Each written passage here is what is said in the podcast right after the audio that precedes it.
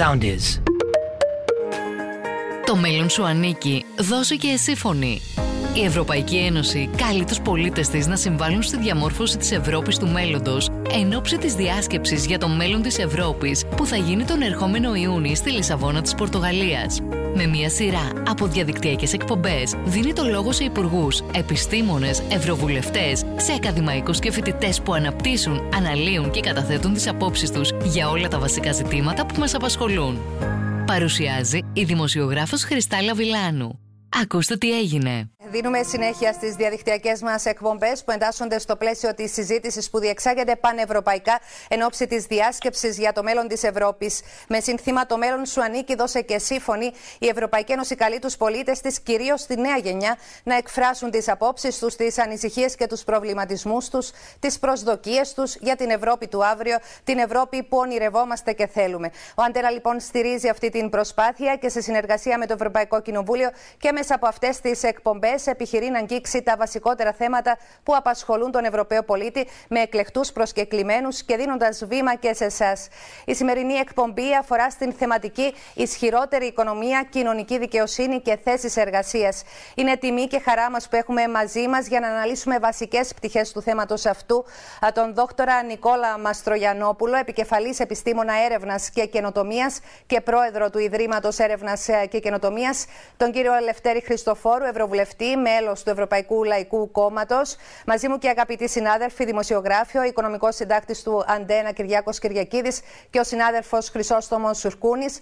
Καλωσορίζω και τη νέα γενιά της Κύπρου, τις φοιτήτριες του Πανεπιστημίου Κύπρου Νεκταρία Χατζιού Χριστοδούλου και Ελένη Νεάρχου, την ακαδημαϊκό του Πανεπιστημίου Κύπρου που ευχαριστούμε ιδιαίτερα για την στήριξή της, Θεοδώρα Μάνιου, και την φοιτήτρια του Φρέντερικ Μέλανη Νικολάου. Να σημειώσουμε ότι η εκπομπή μεταδίδεται ζωντανά από την σελίδα του ΑΝΤ1 στο Facebook και αρχίζουμε αμέσως την συζήτηση αυτού του μεγάλου πολυεπίπεδου θέματος, κάνοντας αρχή με τον κύριο Χριστοφόρου. Κύριε Ευρωβουλευτά, συμπληρώθηκαν 2 χρόνια από την ημέρα που βρεθήκαμε αντιμέτωποι ως ανθρωπότητα με την πανδημία. Μια κρίση που είχε άμεσο αντίκτυπο και στις οικονομίες των 27 κρατών μελών, που οδήγησε επιχειρήσεις ακόμη και σε λουκέτο, πάντως επηρέασε άπαντες. Πώς η Ευρωπαϊκή Ένωση συμβάλλει για την ανάκαμψη των οικονομιών των κρατών μελών? Εγώ να ευχαριστήσω καταρχάς γιατί μου δίνεται αυτή τη δυνατότητα και αυτό το βήμα και με νέους ανθρώπους αλλά και με εξαίρετους επιστήμονες όπως ο αγαπητός Νικόλας Μαστρογιαννόπουλος αλλά και όλοι εσείς που συμμετέχετε. Πραγματικά είναι προστιθέμενη αξία της συζήτησής μας και πιστεύω ότι όλοι μαζί βρισκόμαστε στο ίδιο μήκος κύματος, δηλαδή είμαστε ταγμένοι στην υπηρεσία του ευρωπαϊκού οράματος που θεωρώ ότι είναι το παρόν και το μέλλον όχι μόνο της πατρίδας μας αλλά ολόκληρης της Ευρώπης και του κόσμου. Όσον αφορά την πανδημία, εγώ για να προβληματίσω και την ομίγυρη, θα πω ότι να φανταστούν εάν δεν υπήρχε η Ευρωπαϊκή Ένωση. Όπως μπορούν να φανταστούν την Ευρωπαϊκή Ένωση εάν δεν υπήρχε σε τόσα άλλα κρίσιμα ζητήματα. Αλλά ιδιαίτερα για την πανδημία, εάν δεν υπήρχε η Ευρωπαϊκή Ένωση που ουσιαστικά με τα όποια λάθη και παραλήψεις, ένα είναι δεδομένο ότι κατόρθωσε να υπάρξει επάρκεια εμβολίων, κατόρθωσε με μία φωνή και με μία δράση να αντιμετωπίσει και να διαχειριστεί το πρόβλημα. Απέδειξαν ότι η Ευρωπαϊκή Ένωση σημαίνει ισοτιμία, ισονομία, ισοπολιτεία, ίση αντιμετώπιση χωρίς διακρίσεις, ανεξαρτήτως που βρίσκεται η χώρα σου, ποιον είναι το μέγεθος, πόσος είναι ο πληθυσμός, τι δυνατότητες έχει. Ο Γερμανός πολίτης ελάμβανε κατά τον ίδιο και ανάλογον τρόπο, με το ίδιο δικαίωμα με τον Κύπριο πολίτη το εμβόλιο του, χωρίς να υπάρξει ούτε μια μέρα προτεραιότητας αυτών, γιατί η Ευρώπη είναι αυτό το οποίο ονειρευόμαστε και οραματιζόμαστε, να είναι μια ομοσπονδία χωρών μελών, όπως πολύ εύστοχα ο Winston Churchill το έθεσε μετά τον Δεύτερο Παγκόσμιο Πόλεμο, ότι πρέπει να δημιουργήσουμε τις Ηνωμένες Πολιτείες της Ευρώπης, αλλά οποία πραγματικά τραγικό της και οξύμορον το ότι η ίδια η χώρα αυτού του μεγάλου οραματιστή και εμπνευστή, ενός από τους εμπνευστές του ευρωπαϊκού οράματος, αυτή τη στιγμή βρίσκεται εκτός Ευρωπαϊκής Ένωσης. Θεωρώ ότι η Ευρωπαϊκή Ένωση αντιμετώπισε και σε υγειονομικό επίπεδο και σε κοινωνικο-οικονομικό καλύτερα από οποιαδήποτε άλλη χώρα του πλανήτη και μπορεί οποιοδήποτε εξημών να συγκρίνει την διαχείριση, την αντιμετώπιση και τα αποτελέσματα της Ευρωπαϊκής Ένωσης με όλες τις υπήρους. με όλες τις μεγάλες δυνάμεις. Η Ευρωπαϊκή Ένωση είναι αυτή που κάλυψε όλους τους πληθυσμούς με εμβόλια. Υπάρχουν χώρες που οι πολίτες διαμαρτύρονται ακόμα γιατί δεν έχουν εμβόλια. Η Ευρωπαϊκή Ένωση έχει αυθονία εμβόλια. Είμαστε αυτοί που δείξαμε την αλληλεγγύη μας και στις χώρες της Αφρικής και δώσαμε εκατομμύρια εμβόλια. Αλλά και το σημαντικότερο και το κυριότερο, δεν άφησαν τις οικονομίες και τους ανθρώπους της Ευρώπης να γονατίσουν από την κοινωνικο-οικονομική κρίση. Και πιστεύω ότι αν δεν ήταν η Ευρωπαϊκή Ένωση με τα ισχυρά πακέτα οικονομικής στήριξης, πολλές οικογένειες, πολλά νοικοκυριά, η ίδια κοινωνία αυτή τη στιγμή θα χυμαζόταν από την πανδημία. Δηλαδή, όσο καλή και αν ήταν η διακήρυξη της πανδημίας, πιστεύω ότι θα οδηγούμαστε σε έναν κοινωνικο-οικονομικό αδιέξοδο. Άρα, παρά τα προβλήματα, τις ελλείψεις και τις παραλήψεις, και αυτός θέλουν να κρατάνε όλοι, σε όποια θέματα διαχειρίζεται η Ευρωπαϊκή Ένωση, το αποτέλεσμα είναι πάντοτε καλύτερο από ό,τι αν είχαμε να το αντιμετωπίσουμε ως Κύπρος, ως Ελλάδα, ως Γερμανία, ως Γαλλία από μόνοι μας. Ιδιαίτερα οι μικρές χώρες πρέπει να ευλογούν τον Θεό και την τύχη τους, γιατί βρίσκονται σε αυτόν το τεράστιο οικοδόμημα που μόνον ωφέλη μπορεί να τους προσφέρει. Ευχαριστούμε πολύ, κύριε Χριστοφόρου. Να περάσουμε στον κύριο Μαστρογιαννόπουλο. Θεωρείτε, δόκτωρα Μαστρογιαννόπουλε, ότι η ανάκαμψη της οικονομίας, και να αναφέρουμε στην Κύπρο και ιδιαίτερα στην μετά την πανδημία εποχή, έχει ρόλο για την ανάκαμψη της οικονομίας να διαδραματίσει η έρευνα και η καινοτομία, και σε ποιο επίπεδο βρισκόμαστε ως χώρα στους τομείς αυτούς? Εγώ να ευχαριστήσω για την ευκαιρία να μιλήσουμε με νέους ανθρώπους, το φίλο Λευτέρη. Πρώτα θα ήθελα να πω ότι η κυβέρνηση, και να απαντήσω σε αυτά που έχει πει ο φίλος Λευτέρης, αναγνώρισε τις προκλήσεις και τις απαιτήσεις της εποχής και πλήρως συνυφασμένη με το όραμα της Ευρωπαϊκής Ένωσης, σχεδίασε και σχεδιάζει και θα υλοποιήσει προγράμματα τα οποία απορρέουν από χρηματοδοτικές δομές της Ευρωπαϊκής Ένωσης, όπως είναι το Ταμείο Ανάκαμψης και Ανθεκτικότητας, όπως είναι τα διαρθρωτικά ταμεία, τα ταμεία πολιτικής συνοχής, διαρθρωτικά ταμεία 21-27, και βάσει αυτών των χρηματοδοτικών πόρων έχουμε σχεδιάσει προγράμματα που θα στηρίξουμε την έρευνα, την καινοτομία, την βιομηχανία, γενικότερα την οικονομία και την κοινωνία της χώρας. Πάνω από 2,5 εκατομμύρια θα δεθούν μέσα από αυτές τις χρηματοδοτήσεις, με ιδιωτική μόχλευση εισάξιων ποσών που φτάνουμε έναν προϋπολογισμό της τάξης των 4,5 εκατομμυρίων. Και το σημαντικό που πρέπει να πούμε είναι ότι 43% του προϋπολογισμού είναι για πράσινη μετάβαση και 23% για ψηφιακή αναπροσαρμογή της όλης χώρας. Εννοείται.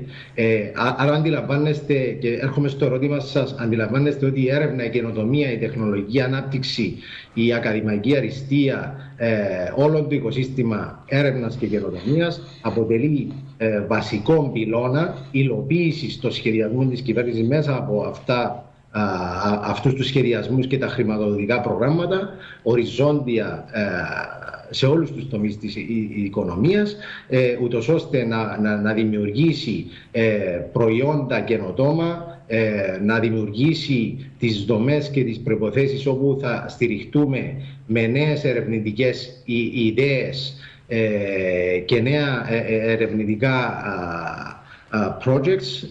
Έχουμε εξαιρετικά ακαδημαϊκά ιδρύματα και ερευνητικά κέντρα στην Κύπρο, ούτως ώστε να δημιουργήσουμε μια οικονομία πιο ανταγωνιστική, να διαφοροποιηθούμε, να έχουμε ανταγωνιστικά πλεονεκτήματα, πάντα με γνώμονα την κοινωνία και το όφελος του πολίτη. Ευχαριστώ πάρα πολύ. Να δώσουμε τώρα τον λόγο και στους συμμετέχοντες στην συζήτησή μας. Θα κάνω αρχή με την ακαδημαϊκό του Πανεπιστημίου Κύπρου, την δόκτωρα Θεοδώρα Μάνιου. Έχετε τον λόγο, κυρία Μάνιου, για οποιαδήποτε τοποθέτηση, ερώτημα θέλετε να απευθύνετε. Καταρχάς, θα θέλαμε και εμείς από την πλευρά μας, ως πρόγραμμα δημοσιογραφίας του Πανεπιστημίου Κύπρου, να σας ευχαριστήσουμε για άλλη μια φορά για την πρόσκληση να συμμετέχουμε. Το θέμα σήμερα, όλα τα θέματα τα οποία αγγίζεται μέσα από αυτές τις δράσεις τις οποίες διοργανώνεται, είναι αρκετά σημαντικά. Αλλά το σημερινό θέμα, νομίζω, έχει μια ιδιαιτερότητα πέρα από την προστιθέμενη αξία. Η οικονομία είναι στο επίκεντρο εδώ και πάρα πολλά χρόνια. Πολύ μετά από την μεγάλη κρίση που όλες οι χώρες στο Βόρειο Ημισφαίριο αντιμετώπισαν μετά το 7, το 8 και μετά την πρόσφατη κρίση με την πανδημία ξαναέρχεται και πάλι στο προσκήνιο πολύ πιο δυναμικά. Για τα νέα παιδιά τα οποία βρίσκονται και συμμετέχουν εδώ σήμερα σε αυτήν την εκδήλωση, το θέμα αυτό είναι πολύ σημαντικό, γιατί είναι τα παιδιά που βγαίνουν τώρα στο στίβο της ζωής, θα βγουν σε 1-2 χρόνια από σήμερα, και αυτές οι προκλήσεις όλες δημιουργούν ένα ιδιαίτερο περιβάλλον στο οποίο θα πρέπει να είναι έτοιμα να ανταποκριθούν. Γι' αυτό νομίζω έτσι ότι η σημερινή συζήτηση και με τους εκλεκτούς προσκεκλημένους σας έχει μια προστιθέμενη αξία, και ευχαριστούμε βεβαίως για τη δυνατότητα που δίνεται στους δημοσιογράφους μας, στους αυριανούς δημοσιογράφους της Κύπρου, να εκπαιδεύονται στο ρόλο του δημοσιογράφου και να βλέπουν έτσι και πιο πρακτικά από μέσα το πώς εργάζεται και δουλεύει ένας δημοσιογράφος. Σας ευχαριστούμε πολύ. Εμείς ευχαριστούμε, και να δώσουμε τώρα τον λόγο στις φοιτήτριες μας, κάνοντας αρχή από την Νεκταρία Χατζιού Χριστοδούλου του Πανεπιστημίου Κύπρου, η οποία μπορεί να απευθύνει τώρα το ερώτημά της, τα ερωτήματά της. Έχεις την ελευθερία να πράξεις όπως νομίζεις, Νεκταρία. Ναι. Με ακούτε? Σας ακούμε πολύ καθαρά. Ευχαριστούμε. Γεια σας. Θέλω αρχικά να απευθύνω ερώτημα στον κύριο Χριστοφόρου. Κύριε Ευρωβουλευτά, γνωρίζουμε όλοι ότι στην Ευρώπη και ιδιαίτερα στη Μεσόγειο και στην Κύπρο υπάρχει μισθολογικό χάσμα μεταξύ ανδρών και γυναικών στην αγορά εργασίας. Ποια είναι τα μέτρα που λαμβάνει η Ευρωπαϊκή Ένωση ώστε να γεφυρωθεί το χάσμα αυτό? Λοιπόν, απαντήστε κύριε Χριστοφόρου, και μετά θα ξαναδώσω τον λόγο στην Νεκταρία, η οποία θεωρώ ότι έχει και ένα ερώτημα για τον κύριο Μαστρογιαννόπουλο. Κύριε Χριστοφόρου. Ναι, θεωρώ είναι ευστοχότατο το ερώτημα. Ευτυχώς που στη σημερινή συζήτησή μας υπάρχει gender balance, και αυτό είναι σημαντικό. Θεωρώ ότι η Ευρωπαϊκή Ένωση ολιγόρησε για αυτό το ζήτημα.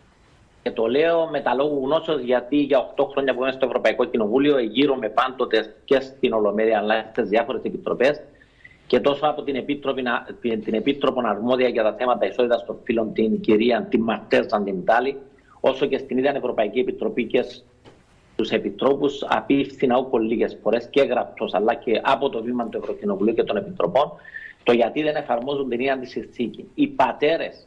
Αν κάποιος διαβάσει τη συνθήκη της Ευρωπαϊκής Ένωσης, τότε θα αντιληφθεί πόσο μεγαλόπνοες ιδέες είχαν οι πατέρες, οι θεμελιωτές της Ευρωπαϊκής Ένωσης. Τη συνθήκη, η οποία ουσιαστικά υπογράφηκε στις 25 του Μάρτιου του 1957 και δημιουργήθηκε ουσιαστικά η Ευρωπαϊκή Οικονομική Κοινότητα τότε, με τις 6 χώρες τότε, την Δυτική Γερμανία, την Ιταλία, την Γαλλία, το Λουξεμβούργο, το Βέλγιο και την Ολλανδία. Μια βασική πρόνοια αυτής της συνθήκης, μιλάμε για τις 25 του Μάρτιου του 1957. Ήταν ότι πρέπει να καθιερωθεί η ισότητα των φύλων και η ίση αντιμετώπιση ανδρών και γυναικών. Δηλαδή και σε άλλες συνθήκες επαναλαμβάνεται, αλλά η ίδια η θεμελιακή συνθήκη επιβάλλει. Απίφθηνα πάρα πολλές φορές το ερώτημα γιατί η Ευρωπαϊκή Επιτροπή δεν επιβάλλει την εφαρμογή της ισότητας σε όλα τα επίπεδα.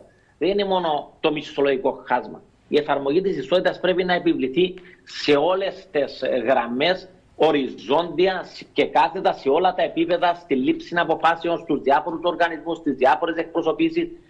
Υπάρχει αυτό το χάσμα που αποτελεί ντροπή για την Ευρωπαϊκή Ένωση, να συζητάμε τον 21ο αιώνα, το 2022, για υφιστάμενο μισθολογικό χάσμα στις γυναίκες. Μάλιστα, αν δείτε τις μελέτες για την πανδημία, θα δείτε για πολλωστή φορά ότι οι γυναίκες είναι αυτές που υφίστανται το μεγαλύτερο πλήγμα από τις συνέπειες της πανδημίας.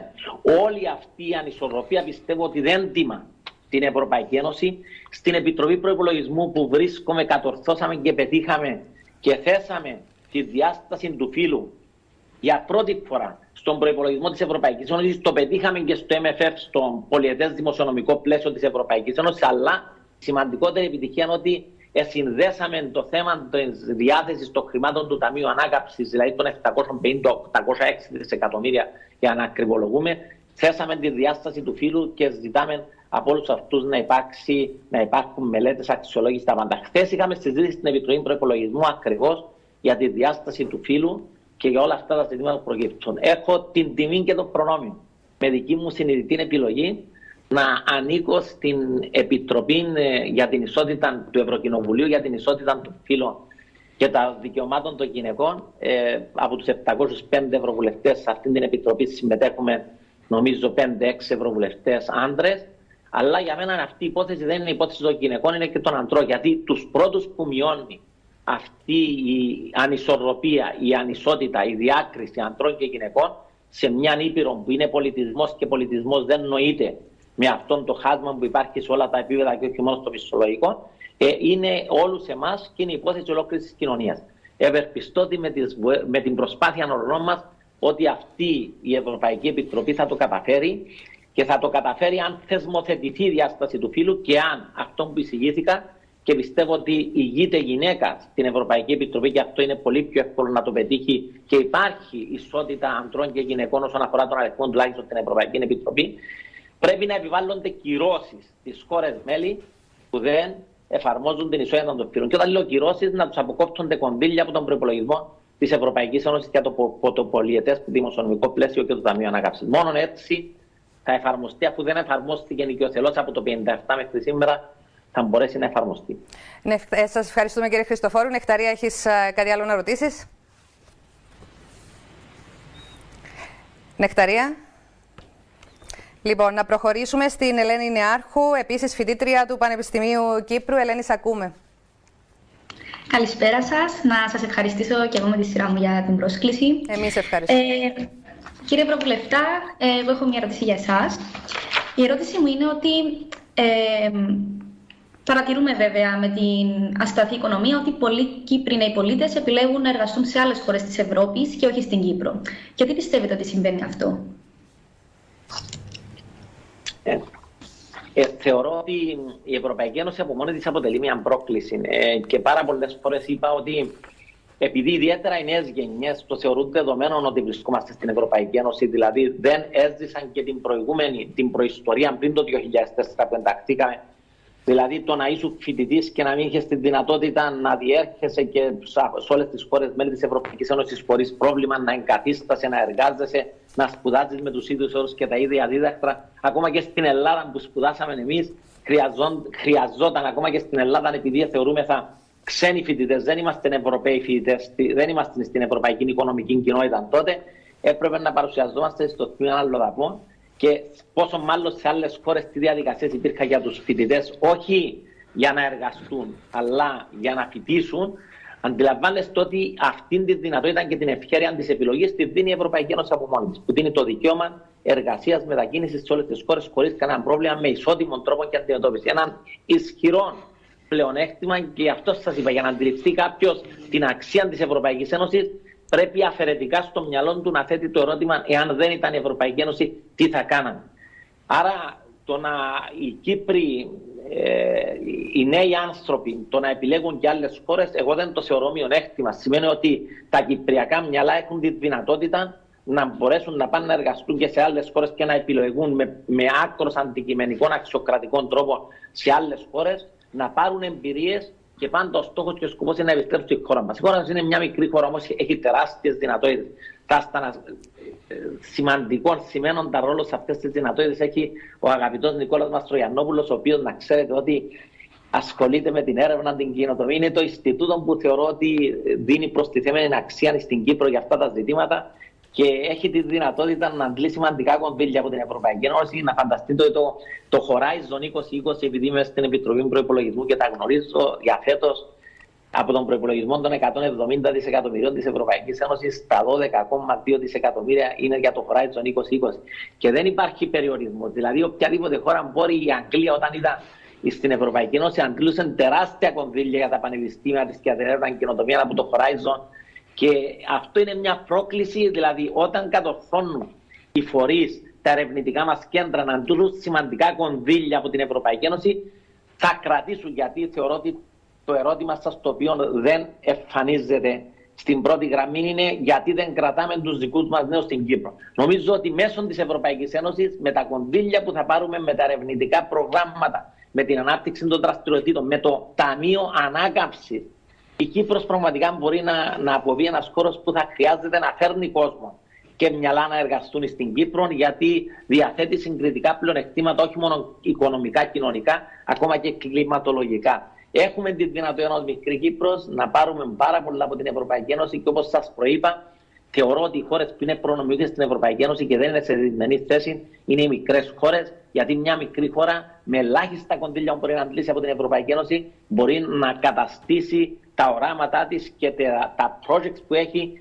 και τις διάφορες δραστηριότητες να τις υλοποιήσει πολύ πιο εύκολα, ίσως από πιο μεγάλες χώρες. Άρα η Ευρωπαϊκή Ένωση είναι η πρόκληση, είναι το σπίτι, είναι η οικογένεια μας. Δεν πρέπει να θεωρούμε όταν κάποιος κινείται εντός Ευρωπαϊκής Ένωσης ότι ξενιτεύεται. Για μένα η Ευρωπαϊκή Ένωση και τα σύνορα της Ευρωπαϊκής Ένωσης είναι τα ίδια. Είναι μία Ευρωπαϊκή Ένωση με έναν ευρωπαϊκό εξωτερικό σύνορο, με μία κυριαρχία, με μία αποκλειστική οικονομική ζώνη. Είναι οι Ηνωμένες Πολιτείες της Ευρώπης. Αυτόν πρέπει να έχουμε στο μυαλό μας και έτσι πρέπει να αντιλαμβανόμαστε την Ευρωπαϊκή Ένωση. Κύριε Μαστρογιαννόπουλε, θέλετε να προσθέσετε κάτι απαντώντας και στο ερώτημα που απίφθινε τώρα η φοιτήτρια? Ναι, υπάρχουν ευκαιρίες λοιπόν στην Κύπρο για να μείνουν οι νέοι και να μην νιώθουν ότι τη χάνουν εκμετάλλευσης, υποαμείβονται ή ότι αν μεταναστεύσουν σε οποιαδήποτε άλλη χώρα της Ευρωπαϊκής Ένωσης θα έχουν μια καλύτερη τύχη? Εντάξει, σίγουρα ο ρόλος μας είναι να μην υπάρχει τον brain drain στη χώρα μας. Αλλά σημαντικό είναι και αυτό που προανέφερε ο φίλος Λευτέρης, ότι οι νέοι μας μπορούν να κινηθούν ελεύθερα σε όλες τις ευρωπαϊκές χώρες, να αποκτήσουν τεχνογνωσία, επιστημονογνωσύνη και ενδεχομένως εμείς να δημιουργήσουμε τις προοπτικές αυτή η γνώση να έρθει πίσω και στη χώρα μας, ούτως ώστε να δραστηριοποιηθούν οι νέοι μας και τοπικά. Εμείς, στα Ίδρυμα Έρευνας και Καινοτομίας, αλλά και σαν οικοσύστημα έρευνας και καινοτομίας, προσπαθούμε μέσα από διάφορα χρηματοδοτικά προγράμματα να δημιουργήσουμε νέες θέσεις εργασίας για τους νέους, να δημιουργήσουμε προοπτικές σε φοιτητές, διδακτορικούς, μεταδιδακτορικούς φοιτητές, ούτως ώστε να υπάρχουν οι προοπτικές εκείνες όπου θα παράξουν τη γνώση την οποία χρειαζόμαστε εμείς, ούτως ώστε να τη μεταφέρουμε και να δημιουργήσουμε αυτό που λέμε τα πρώτα σκαλοπάτια προς την καινοτομία, για να παραχθούν νέα προϊόντα και υπηρεσίες, ούτως ώστε να ενισχύσουμε και την οικονομία μας. Να δώσω ένα παράδειγμα στα προγράμματα, στο προηγούμενο πλαίσιο Restart 2016-2021 έχουμε επενδύσει στη χώρα μας πέραν των 150 εκατομμυρίων ευρώ για ερευνητικά προγράμματα αλλά και προγράμματα καινοτομίας. Έχουμε δημιουργήσει πέραν των 1.000 νέων θέσεων εργασίας σε ερευνητικούς οργανισμούς, πανεπιστήμια, εταιρείες έρευνας και καινοτομίας, άλλες εταιρείες στη βιομηχανία μας. Ενδεχομένως έχουμε βοηθήσει έμπρακτα τον ιδιωτικό τομέα με την εφαρμογή πέραν 426 νέων προγραμμάτων. Έχουμε τη χαρά να αναφέρουμε και αυτό που είπε ο φίλος Λευτέρης, να είμαστε από τις πρώτες χώρες απορρόφησης ευρωπαϊκών κονδυλίων πέραν των 300 εκατομμυρίων στο πρόγραμμα Ορίζοντας 2020. Για μια μικρή χώρα σαν την Κύπρο αυτό είναι τεράστιο επίτευγμα και αυτό οφείλεται στο γεγονός ότι και εμείς εθνικά δημιουργούμε τις δομές και τις ευκαιρίες τους επιστήμονες, ούτως ώστε να παράξουν αυτή τη σημαντική ερευνητική γνώση για να μπορεί η Κύπρος να ανταγωνιστεί σε ευρωπαϊκό επίπεδο και ενδεχομένως να αντλήσει αυτά τα τεράστια ποσά από την Ευρωπαϊκή Ένωση. Άρα ρόλος μας είναι να συνεχίσουμε και τα επόμενα χρόνια μέσα από το Ταμείο Ανάκαμψης και Ανθεκτικότητας η έρευνα και η καινοτομία θα διαθέσει πέραν των 60 εκατομμυρίων στο οικοσύστημα έρευνας και καινοτομίας και μέσα από τα διαρθρωτικά ταμεία που πάλι είναι ευρωπαϊκά κονδύλια, από τα ταμεία πολιτικής συνοχής πέραν των 90 εκατομμυρίων πάλι για έρευνα και καινοτομία. Αντιλαμβάνεστε ότι αυτά τα ποσά μεταφράζονται σε νέες θέσεις εργασίας και προοπτικές για τους νέους αλλά και τους επιστήμονες της χώρας. Ωραία, σας ευχαριστούμε. Να περάσουμε τώρα και στην φοιτήτρια του Πανεπιστημίου Φρέντερικ Μέλανη Νικολάου. Μέλανη, σε ακούμε. Γεια σας, να ευχαριστήσω και εγώ για την πρόσκληση. Η ερώτησή μου απευθύνεται στον κύριο Λευτέρη Χριστοφόρου. Είναι γεγονός ότι οι οικονομικές προκλήσεις της πανδημίας αντιμετωπίστηκαν ως τώρα με βοηθήματα και διευκολύνσεις από την κυβέρνηση. Αυτό δεν μπορεί να συνεχιστεί όμως. Τι άλλο θα μπορεί, τι άλλο πρέπει ή μπορεί να γίνει? Ναι, θεωρώ εύστοχη την ερώτηση. Πράγματι, η κυβέρνηση στάθηκε στο ύψος των περιστάσεων και από την πρώτη στιγμή δεν άφησαν τους ανθρώπους που βρέθηκαν εκτός εργασίας εξαιτίας της πανδημίας αβοήθητους, τους στήριξε, συνεχίζει να τους στηρίζει και πιστεύω είναι αυτό που έγινε στην Κύπρο, είναι μοναδικό. Θεωρείται η Κύπρος ότι είναι αυτή που πρόσφερε τα πιο ψηλά συγκριτικά κονδύλια και χρηματοδοτήσεις προς όλους εκείνους τους κλάδους που επλήγησαν από την πανδημία από οποιαδήποτε χώρα της Ευρωπαϊκής Ένωσης, όπως θεωρούμεθα και η πρώτη-δεύτερη χώρα όσον αφορά τη διαχείριση της πανδημίας. Αυτές είναι πραγματικότητες οι οποίες τιμούν την Κύπρο και μας καθιστούν περήφανους, γιατί πολλές φορές αναφέρεται το παράδειγμα της Κύπρου όσον αφορά τη διαχείριση της πανδημίας ως ένα πολύ ισχυρό, καλό παράδειγμα και πρότυπο, γιατί αντέδρασε από την πρώτη στιγμή η κυβέρνηση, οι μηχανισμοί, οι φορείς και στήριξαν όλους αυτούς οι οποίοι βρέθηκαν από τη μια στιγμή στην άλλη με κλειστές τις επιχειρήσεις τους, χωρίς δουλειά, ουσιαστικά στο περιθώριο και έχονταν να αντιμετωπίσουν και την υγειονομική κρίση που ήταν πλέον υπόθεση όλων μας, γιατί δεν έκανε εξαιρέσεις και άγγιζε τον καθένα μας. Τα βοηθήματα και η στήριξη, η έξοδεν σίγουρα δεν είναι ο μόνος τρόπος και η μόνη λύση που μπορεί να λύσει αυτά τα προβλήματα. Θεωρούμε ότι με την ορθή αντιμετώπιση της πανδημίας και με την ελάττωση πλέον των κινδύνων και της δυνατότητας να παραμένει ανοιχτή η κοινωνία και η οικονομία είναι ο μόνος τρόπος για να μπορέσεις να το αντιμετωπίσεις. Αλλά θεωρώ ότι έχοντας μια κυβέρνηση που ευαισθητοποιείται σε αυτούς τους τομείς, αλλά έχοντας πίσω μας, και πρέπει να το πούμε, η κυβέρνηση κατόρθωσε και πέτυχε το ακατόρθωτο, γιατί εγώ συμμετείχα στις διαπραγματεύσεις για το πολιετές δημοσιονομικό πλαίσιο εξαιτίας της θέσης μου και του προϋπολογισμού, λόγω του ότι είμαι πλήρες μέλος της Επιτροπής Προϋπολογισμού για 8 τώρα χρόνια, αλλά και της Επιτροπής Ελέγχου του Προϋπολογισμού.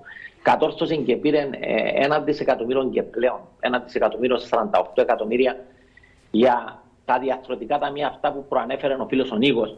Αυτά τα διαρθρωτικά ταμεία γνωρίζετε πολύ καλά για την εξαετία μέσα. Έχει τη δυνατότητα η κυβέρνηση να τα επιμερίσει με τον δικό της τρόπο. Δηλαδή, η κυβέρνηση μπορεί να κάνει αυτή την κατανομή εκεί και όπου κρίνει ότι θεωρεί προτεραιότητα και ότι υπάρχει ανάγκη. Άρα, αυτά τα ταμεία είναι εκεί για να στηρίξουν επενδύσεις, να στηρίξουν ανάπτυξη, έρευνα, καινοτομία, όλους εκείνους τους παραγωγικούς τομείς. Όμως, έρχεται και το πέραν, και εδώ πρέπει να κάνω μια εξήγηση, αν μου επιτρέπετε, στο τέλος. Και έρχεται και το Ταμείο Ανάκαμψης, που και εκεί η Κυπριακή Δημοκρατία κατόρθωσε και πέτυχε να πάρει έναν περίπου δισεκατομμύριο, που είναι και για πάλι συγκεκριμένους τομείς. Είναι για την ψηφιακή μετάβαση που απασχολεί τους νέους ανθρώπους και όλους εμάς, γιατί εκεί είναι το μέλλον, η ψηφιακή μετάβαση. Όλα τα άλλα έρχονται. Η πράσινη μετάβαση υπάρχει μόνο για τη δίκαιη πράσινη μετάβαση, γιατί θα προκύψουν επιπτώσεις. Ο προϋπολογισμός της Ευρωπαϊκής Ένωσης για το 2022 δίνει 1,2 δισεκατομμύρια, γιατί εκεί και όπου θα υπάρξουν επιπτώσεις σε ανθρώπους αλλά και σε επιχειρήσεις, σε δουλειές εξαιτίας της πράσινης μετάβασης, θα υπάρχει αποζημίωση για όλα αυτά. Ουσιαστικά, μέσα από τα χρήματα του Ταμείου Ανάκαμψης μπορούμε να δώσουμε, να καλύψουμε προτεραιότητες όπως είναι η ψηφιακή, η πράσινη μετάβαση, τα θέματα υγείας, όπου και εκεί έδωσαν ιδιαίτερη έμφαση η Ευρωπαϊκή Ένωση, οι μικρομεσαίες επιχειρήσεις, η έρευνα, η καινοτομία, όλα αυτά τα οποία απασχολούν ανεξαρτήτως επαγγελματών. Μπορεί να βρίσκεστε στη δημοσιογραφία, αλλά από τη θέση που είσαστε καταρχήν, θεωρείστε ότι θα είστε οι πλέον πληροφορημένοι άνθρωποι στην κοινωνία. Άρα, αξιοποιώντας αυτή την πρώτη και γνήσια, αυθεντική και ολοκληρωμένη πληροφόρηση, μπορείτε κι εσείς να δραστηριοποιηθείτε, παρά το ότι θα είστε δημοσιογράφοι, σε τομείς παραγωγικούς που σας παρέχεται η ευκαιρία να αξιοποιήσετε αυτόν το ευρωπαϊκό περιβάλλον. Και να πω και κάτι το οποίο το βρίσκετε και το αντιμετωπίζετε και θα το δείτε και εσείς πολλές φορές. Μπορεί να κληθείτε και ως δημοσιογράφοι να πάρετε θέση. Πολλές φορές ακούγονται από κάποιους ότι η Ευρώπη δεν έχει κοινωνικές ευαισθησίες, είναι η Ευρώπη των μονοπωλίων, της λιτότητας. Ουδέν αναλυθέστερα. Ουδέν αναλυθέστερα, και το επαναλαμβάνω. Ο πιο κοινωνικός προϋπολογισμός από καταβολής κόσμου και σήμερα στην ανθρωπότητα είναι ο προϋπολογισμός της Ευρωπαϊκής Ένωσης. Ο προϋπολογισμός της Ευρωπαϊκής Ένωσης είναι 170 δισεκατομμύρια και το 95% του προϋπολογισμού πάει για ανάπτυξη και κοινωνικά έργα. Για το administration της Ευρωπαϊκής Ένωσης είναι μόνο 2%, μόνο 2% του προϋπολογισμού πάει για αυτό που λέγεται γραφειοκρατία. Ξέρεις, όλοι μιλούν για τη γραφειοκρατία των Βρυξελών και υπάρχει. Όμως σε καμιά χώρα του κόσμου αυτή η γραφειοκρατία δεν κοστίζει μόνο 2%. Το administration είναι 2%. Το άλλο 98% πάει σε τομείς παραγωγικούς. Πάει για τη συνοχή. Πάει για την αγροτική ανάπτυξη. Πάει για την πράσινη ανάπτυξη που θα είναι 37% από τούτε και στο 60% του Ταμείου Αναπτύξεως. Πάει για το Erasmus. Πάει για τα Horizon. Πάει για τα θέματα της νεανικής απασχόλησης. Δηλαδή όλα αυτά τα προγράμματα. Δεν υπάρχει χώρα στην ανθρωπότητα και δεν υπάρχει κανένας προϋπολογισμός στον κόσμο, ούτε και πιο θεωρητικά σοσιαλιστικοί και άλλοι προϋπολογισμοί που θεωρούν ότι είναι κοινωνικοί, που το 95% ή το 98% του προϋπολογισμού να πηγαίνει μόνο για έργα ανάπτυξης και για κοινοφελή έργα. Και ένα άλλο χαρακτηριστικό του προϋπολογισμού, που να το ξέρετε σαν γενική γνώση, ο προϋπολογισμός της Ευρωπαϊκής Ένωσης απαγορεύεται να είναι ελλειμματικός. Δεν γίνεται να είναι ελλειμματικός. Ο προϋπολογισμός της Ευρωπαϊκής Ένωσης καταρτίζεται βάσει των εσόδων της Ευρωπαϊκής Ένωσης. Και να μην σας παραπλανούν ότι τάχα τες πληρώνουν οι Ευρωπαίοι φορολογούμενοι. Τα έσοδα του προϋπολογισμού είναι 1% στο ΑΕΠ κάθε χώρας, είναι ένα μέρος του ΦΠΑ, είναι οι τελωνιακοί δασμοί, είναι τα διάφορα προστήματα που επιβάλλει η Επιτροπή Ανταγωνισμού της Ευρωπαϊκής Ένωσης συν κάποια άλλα μικρά έσοδα. Μέσα από αυτά γίνεται η κατανομή του προϋπολογισμού. Αλλά σε καμία περίπτωση, ειδικά η Κύπρος, δεν πρέπει να γίνεται η προσθαφέρηση αυτή που έγινε και με τον Brexit και έβγαλα μια ολόκληρη αυτοκρατορία, μια ολόκληρη χώρα έξω από την Ευρωπαϊκή Ένωση παραπληροφορώντας. Όσον αφορά το Ταμείο Ανάκαμψης, τα πλήστα χρήματα που θα πάρουμε των 1 δισεκατομμύριων είναι δωρεάν χρήματα. Η Ευρωπαϊκή Ένωση θα καλύψει το δάνειο που θα κάνει με ομόλογα. Η Ευρωπαϊκή Ένωση θα δανειστεί για πρώτη φορά στην ιστορία της από τις αγορές. Γιατί είναι AAA η Ευρωπαϊκή Ένωση και θα δανειστεί με το ελληνικό επιτόκιο. Αυτά τα 806 δισεκατομμύρια θα τα ξοφλήσει η Ευρωπαϊκή Ένωση. Με φόρους που θα βάλει πάνω στο CO2, με φόρων στα πλαστικά, με φόρους στους μεγάλους κολοσσούς, τους ψηφιακούς, δηλαδή Google, Microsoft, Facebook, όλα αυτά θα φορολογηθούν και με αυτό δεν θα πληρώσουν οι φορολογούμενοι πολίτες. Άρα πέστε μου, πού η Κύπρος θα μπορούσε να έχει τέτοια έσοδα χωρίς ουσιαστικά να υποβάλει σε καμία φορολογία τους πολίτες της, πέραν της άλλης προστιθέμενης αξίας που προσφέρει η Ευρωπαϊκή Ένωση. Άρα, έναν έχω να σας πω. Μέσα στην Ευρωπαϊκή Ένωση η Κύπρος και ιδιαίτερα οι νέοι μπορεί να μεγαλουργήσουν. Η Ευρωπαϊκή Ένωση είναι το μέλλον. Το μέλλον είσαστε εσείς, είναι νεολαία και αυτό μεταφέρεται. Άρα η Ευρωπαϊκή Ένωση σας ανήκει και είναι λαμπρόν το μέλλον που προδιαγράφεται μέσα στην Ευρωπαϊκή Ένωση και μέσα από τη διάσκεψη για το μέλλον της Ευρώπης, όπου μαζί με ακόμα έναν συνάδελφο, τον Κωνσταντίνο Μαυρίδη, συμμετέχουμε στη διάσκεψη για το μέλλον της Ευρώπης. Χτίζουμε και αυτό που γίνεται είναι πρωτοποριακό. Υπάρχει για πρώτη φορά στην ανθρωπότητα από καταβολής κόσμου. Υπάρχει δυνατότητα σε 500 εκατομμύρια πολίτες να συμμετέχουν για τη διαμόρφωση του κοινού μέλλοντος της Ευρωπαϊκής Ένωσης. Θεωρώ ότι μετά από τη διάσκεψη για το μέλλον της Ευρώπης θα φτιάξουμε μια καλύτερη Ευρώπη. Αυτό είναι το ζητούμενο. Κύριε Χριστοφόρου, σας ευχαριστούμε. Να περάσουμε τώρα στους αγαπητούς συναδέλφους. Πρώτα στον Κυριάκο Κυριακίδη, χρόνια οικονομικός συντάκτης του ΑΝΤ1. Κυριάκο, ακούμε. Λοιπόν, Χρυστάλλα, εγώ θα ξεκινήσω και με την αρχή του αγαπητού φίλου του Λευτέρη του Χριστοφόρου και με το τέλος όπως ξεκινήσε. Και θα πω το εξής.